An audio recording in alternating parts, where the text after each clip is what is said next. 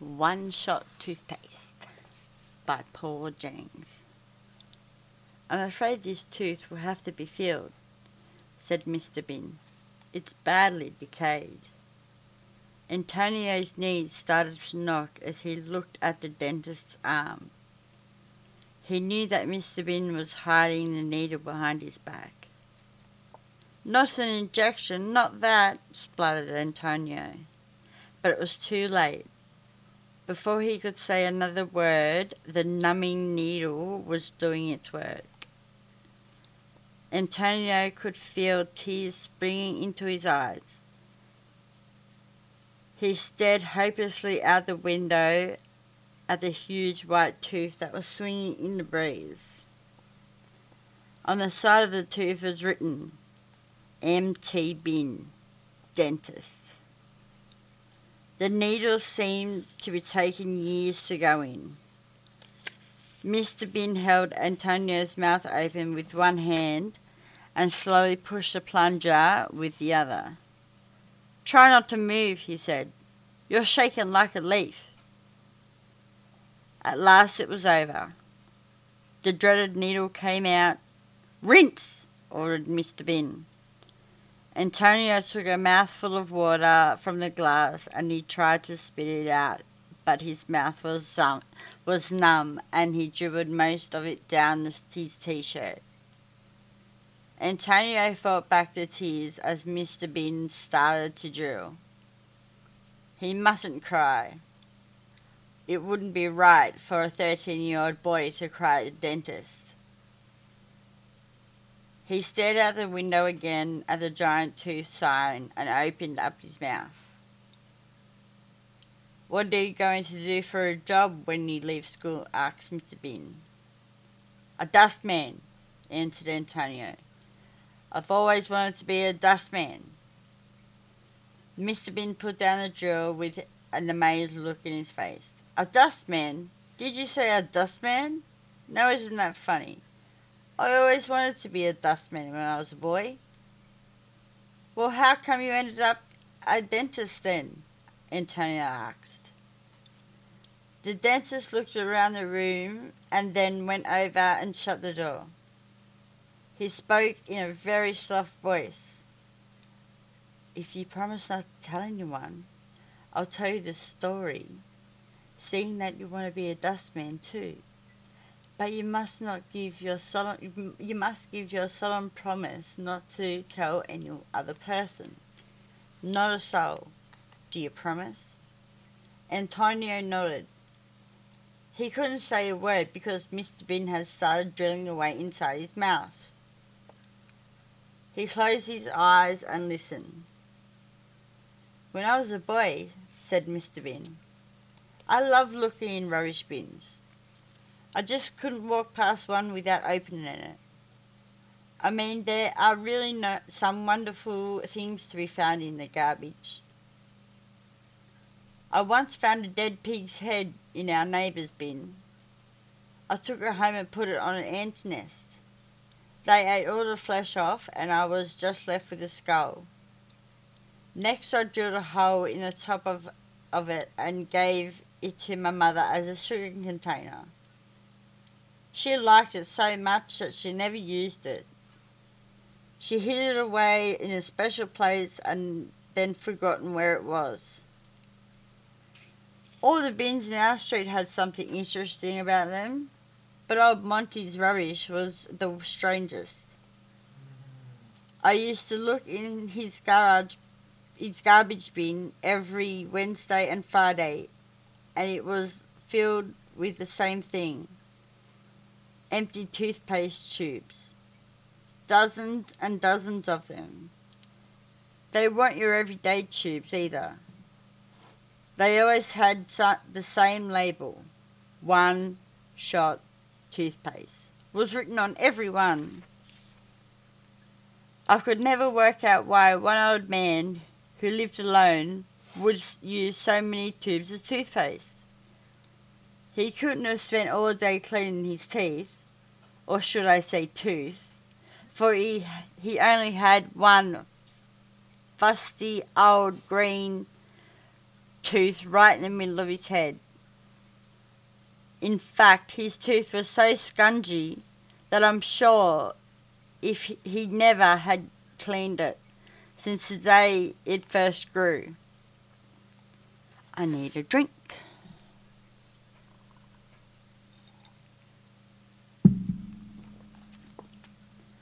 I couldn't stop thinking about old Monty and his empty toothpaste tubes. I just had to find out what was going on. I knew it would be no good trying to talk to him because he hated children. Actually, I think he hated everyone. If you said good morning to him, he would just tell you off, tell you to clear off. In the end, I decided to sneak up to his house at night and peek in the window. Chapter 2 One night after my parents had gone to bed, I crept up to the side of Monty's house. It was a ramshackle, tumbled old joint with a rusty tin roof and cobwebs all over the windows. It was a dark night and the cold wind was blowing. I was covered in goosebumps, but they weren't from the cold. I was scared stiff. I stumbled around until I found a window which had a chink between the curtains. Mm-hmm. Then I stood on tiptoe and peered inside. All was black in the room at first. I couldn't see anything. After a minute or two, however, I noticed something eerie, something strange, something I've never seen before. Teeth. I saw teeth. About 20 sets were glowing plainly in the dark. They were so white that they shone like like fucking like tiny dim lights glow light globes in the blackness. They hovered in the air at various heights above the floor like fierce kites on a string. They were opening and shutting and waving around as if they belonged to invisible heads. That was when I realized the teeth did not did have heads and bodies. I could couldn't I just couldn't see them because it was dark. The teeth were so clean they gave off their own light. There were large pointed teeth, tiny sharp teeth. There were every type of cruncher and chomper that you could think of except one. None of them belonged to people. There were no human teeth, I could tell that at once. Just then, just then, someone lit a candle, and an amazing sight met my eyes. I saw a room filled with animals. There were rabbits, dogs, kangaroos, wobblies, and cat wallabies, and cats. Each, each, each one, each one was in its own cage, and each one possessed the whitest set of teeth I have ever seen. But the poor things, they all looked so sad. I could tell they hated being kept in those small cages, and even more, they hated what was about to happen to them. Monty strode across the room with an evil grin on his face and a candle in his hand. Tooth time, boys, he croaked. I could almost feel the poor animal shiver as he said it. He put the candle on a table and went over to a large cupboard and opened it. Inside were thousands and thousands of tubes of toothpaste. He took down one of those tubes, number 52A, he said. Let's see if this is a mix that will make my fortune. Monty went over to the cage of a small rabbit and pressed the button. A red light flashed inside the cage, and the rabbit poked its head out of a hole in the wire. The rabbit screwed its nose up and bared its teeth. Monty put some toothpaste on a brush and scrubbed away at them. I could tell that the toothpaste tasted terrible. When Monty had finished, he threw the dirty old carrot to the rabbit, but the poor thing couldn't eat. It was so, too busy trying to get the nasty taste out of its mouth. This was terrible. This was monstrous, monstrous, monstrous. Uh, and how cruel. The mean old man was cleaning the teeth of animals with some foul tasting toothbrush, toothpaste. Fucking. He was trying to get it out on them to see if it was any good. I didn't think of my own safety. I didn't think of anything except those frightened creatures. I raced around to the front door and banged on it as hard as I could. Let me in, I shrieked. Let me in and let those animals go. Chapter 3 The door swung open and there stood Monty, grinning at me with his feisty, feisty, fucking shit green tooth. He seemed pleased to see me. Just what I need, he said. A cheeky little brat of a kid. Come in, boy, and welcome. I burst into the house and ran into the room where all the animals are kept. What are you doing? I yelled. Why are you cleaning these animals' teeth? I'm inventing one shot toothpaste, grinned Monty, and I'm nearly there. What's one shot toothpaste? I shouted. It's toothpaste that you only use in your once in your life one go and you never need to clean your teeth again. Everyone will buy it once it is invented. All those brats who won't clean their teeth, the parents will buy it and I'll be rich. Every time I make a new batch, I have to try it out. That's why I have the animals. Let the animals go, I said. It's cruel. Try a rotten old toothpaste out on yourself. I couldn't do that, said Monty. It tastes horrible. But now I don't need those animals any more. I have you. He looked at me with a sneaky smile and pointed to an empty cage. Before I had a chance to move, he jumped on me and grabbed me with his skinny hands. He was thin but very strong. We rolled over and over on the floor and crashed into the cupboard. Hundreds of tubes of toothpaste fell out of the cupboard and showered over all of us.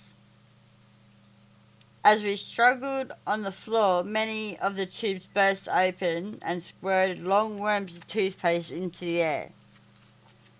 Soon we were both covered in every colour of toothpaste you could think of. They all got mixed up and a different type smeared into horrible smelly puddles. Monty grabbed a toothbrush and dipped it into the mixture. See how you like this, boy, he hissed, as he tried to shove the toothbrush in my mouth. There's no way I was going to let him put mixed up toothpaste on my teeth. I pushed Monty backwards and he fell against the wall with a grunt. He was winded and lay there gasping for breath. Have a bit of your own medicine, I said. I plunged a toothbrush into Monty's mouth and brushed out his fist, his shitty old green tooth. He didn't like it, not one bit. He rolled around on the floor, yelling and holding his hands up to his neck. It must have tasted foul. Then something happened I will never forget. Monty's tooth started to grow. It swelled up and started to stick out of his mouth. Soon it was as big as his head, a whopping green, shitty old tooth. And it, as it grew, Monty started to shrink. It was just as if the tooth was sucking his inwards out. Monty shriveled up to up like a slowly collapsing balloon as the tooth, tooth grew bigger and bigger. Soon it was bigger than he was. It wasn't Monty and a tooth, it was the tooth and Monty. The tooth continued to feed on Monty until it was big was as big as a fully grown man. And he was only the size of a pea. Then there was a small pop and he was gone altogether. The super tooth laid there alone on the floor. I was in a daze. I didn't know what to do. I staggered over to the cages and let the animals out one at a time. Each one bounded out of the door in, in a panic. The last to go was a big kangaroo. The poor thing was in such a fright that it knocked over the table with a candle on it. In a flash, the court curtains caught fire and the room was alight. The, animal, the animals had all fled into the night, so I grabbed the huge tooth and lunged it out into the lawn. Lugged something. The house burned to the ground before the fire, ba- fire brigade could even get there. And that, said the dentist to Antonio, is the end of the story, and your feel- feelings are finished. It didn't hurt much, now did it? No, said Antonio. I didn't feel a thing. But what happened to the giant tooth?